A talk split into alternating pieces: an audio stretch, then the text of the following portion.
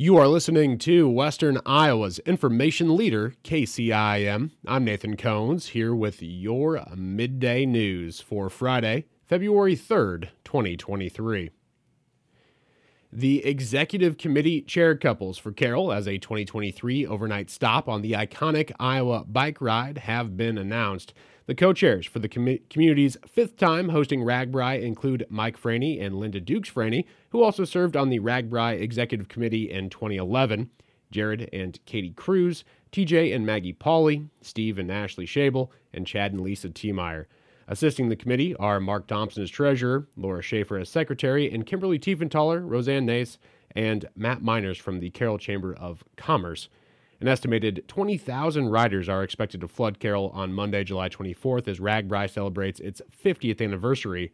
With preparations beginning in earnest, the RAGBRAI Executive Committee is asking businesses, churches, schools, and other organizations with green space or indoor sleeping areas to wait on reserving space for riders until the Executive Committee and their subcommittees have the opportunity to scout spaces in town. RAGBRAI organizers will be in Carroll next week on Tuesday, February 7th to meet with community leaders to officially begin the planning process. Carroll hosted RAGBRAI on four other occasions in 1980, 1988, 1994, and 2011. Be sure to follow ragbrai.com and the Carroll, Iowa RAGBRAI Facebook page to stay updated about upcoming events and volunteer opportunities. The Carroll County Board of Supervisors approved a resolution at their meeting earlier this week that will raise the pay for clerks and trustees in the county's 16 townships. The issue was brought to their attention by one of those trustees at the supervisors' January 9th meeting. It was noted the clerk and trustee pay did not fully comply with Iowa Code and had not been adjusted for many years. Following their review, the board suggested an increase was appropriate. Chair Stephanie Hausman outlines what was proposed. They were getting thirty-five dollars for their one meeting a month to forty dollars per meeting, one per month, so that's twelve. And then there's other official records with a pay of up to fifteen dollars an hour, not to exceed three hundred dollars per fiscal year. The per, per meeting change applies to both clerks and trustees, but the hourly wage affects clerks only to compensate them for time spent each month balancing accounts, paying bills, and preparing annual township budgets. County Auditor Courtney Pyer says she reached out to several clerks and trustees to get their feedback on the proposal. I heard from two clerks actually, and they were, they seemed pretty happy with the increase. The board voted unanimously in favor of the pay increase for township clerks and trustees. The change goes into effect at the start of fiscal year 2024, which begins July 1st. And earlier this year, the Carroll Chamber of Commerce and Carroll County Growth Partnership Executive Director Kimberly Tiefenthaler announced their Launch 2023 campaign, and applications are now available for the first round of local grants. Tiefenthaler says this year is a year of action, a year of getting things done, and a year to offer new programs.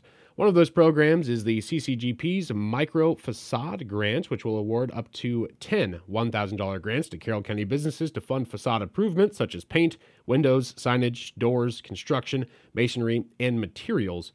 Applications can be from any brick and mortar business in Carroll County and must have a 25% match of the total project cost to be selected. Applications will be selected starting March 1st and close on April 30th. The other new grant being offered is CCGP's Jumpstart Accelerator Grant, which will award two $5,000 grants to business startups or expansion projects. Funds can be used toward construction costs, land and building acquisitions, renovations, legal fees, and other similar expenses. Like the facade grants, applicants must have a 25% match of the total project costs. The Jumpstart Accelerator application period opens on April 1st and closes on April 30th. Funding decisions are made by the CCGP Grant Committee, which consists of members from throughout the county and is chaired by Glidden City Administrator Brooke Peterson. For more information on CCGP's new grant programs and their application materials, use the contact points included with this story on our website. And we are going to step away here for a brief moment, folks. We'll be right back. There's more news on the way right after this on KCIM. This week is Catholic Schools Week, and Top Loft Clothing celebrates with you. Catholic schools provide a safe and welcoming environment and partner with parents in the faith formation of our children, which prepares them to be future leaders. On behalf of Top Loft Clothing, go Knights! When you buy your own health insurance, you deserve a doctor who's your biggest champion and coverage you can be confident in. And with new Wellmark health insurance plans featuring Unity Point Health, that's what you can expect. These plans help you build a relationship with your Unity Point Health primary care providers and network partners, starting with free preventive and virtual care, plus low copays for primary care with a doctor who always has your back. Connect with an agent to help you enroll at wellmark.com/uph. Welcome back to KCIM's Midday News. I'm Nathan Cohns reporting.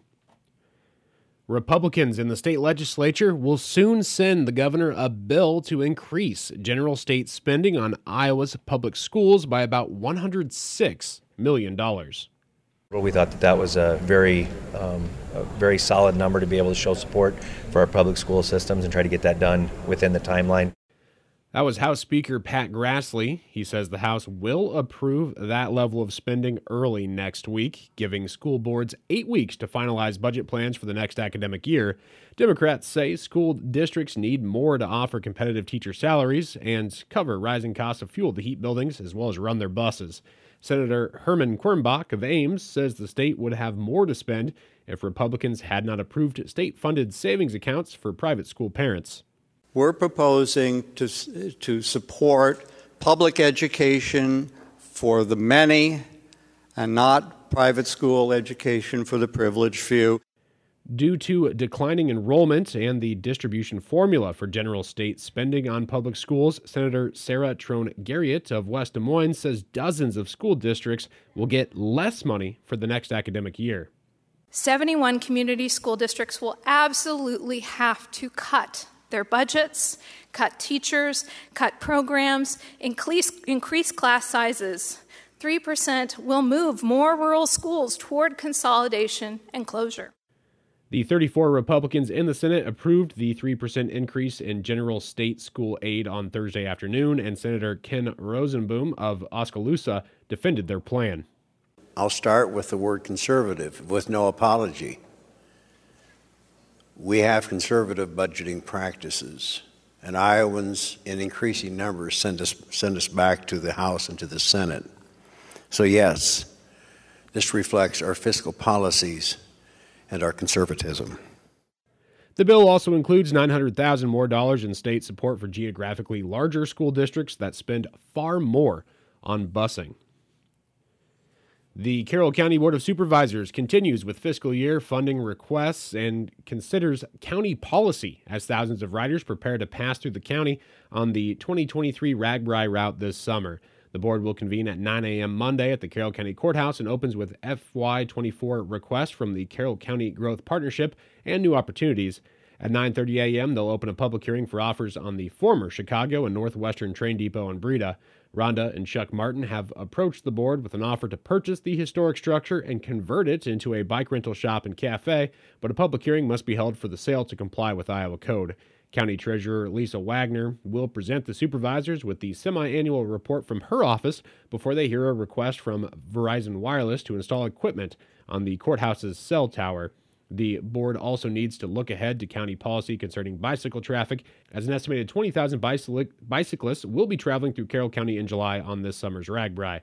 Carroll was selected as the July 24th overnight stop for riders. Monday's meeting is open to the public and will be live streamed via the county's YouTube channel. The agenda and details on how to watch remotely are included with this story online. Governor Kim Reynolds says if a book is banned in one school district, state law should require that all Iowa schools get a parent's permission before letting a student see it.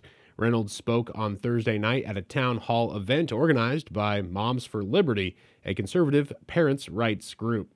Thank you for speaking out, for your refusal to stand quietly by while we've seen the radical left treat our kids like their personal property. Not on your watch, not on my watch, not on our watch. Local members of Moms for Liberty have led efforts to remove books they consider obscene from Iowa school libraries, a situation we've see, seen play out here at the Carroll Community School District. They also support a ban to uh, materials or instruction about gender identity in kindergarten through eighth grade classrooms, and another that would require parents to be notified if their child asked to be known by a different name or gender at school. You're fighting for the fundamental principle that parents are the primary decision makers for their children. Protesters who shouted and waved a transgender flag at one point during the governor's remarks were escorted out by police. A small group of Republican legislators also spoke at the event and answered questions from the crowd. And that is going to wrap up your KCIM noon news for Friday, February 3rd, 2023. For these stories and many more, be sure to check us out online by following us on Facebook and Twitter, on the web at 1380kcim.com, or through the Carroll Broadcasting mobile app. I'm Nathan Cohns reporting.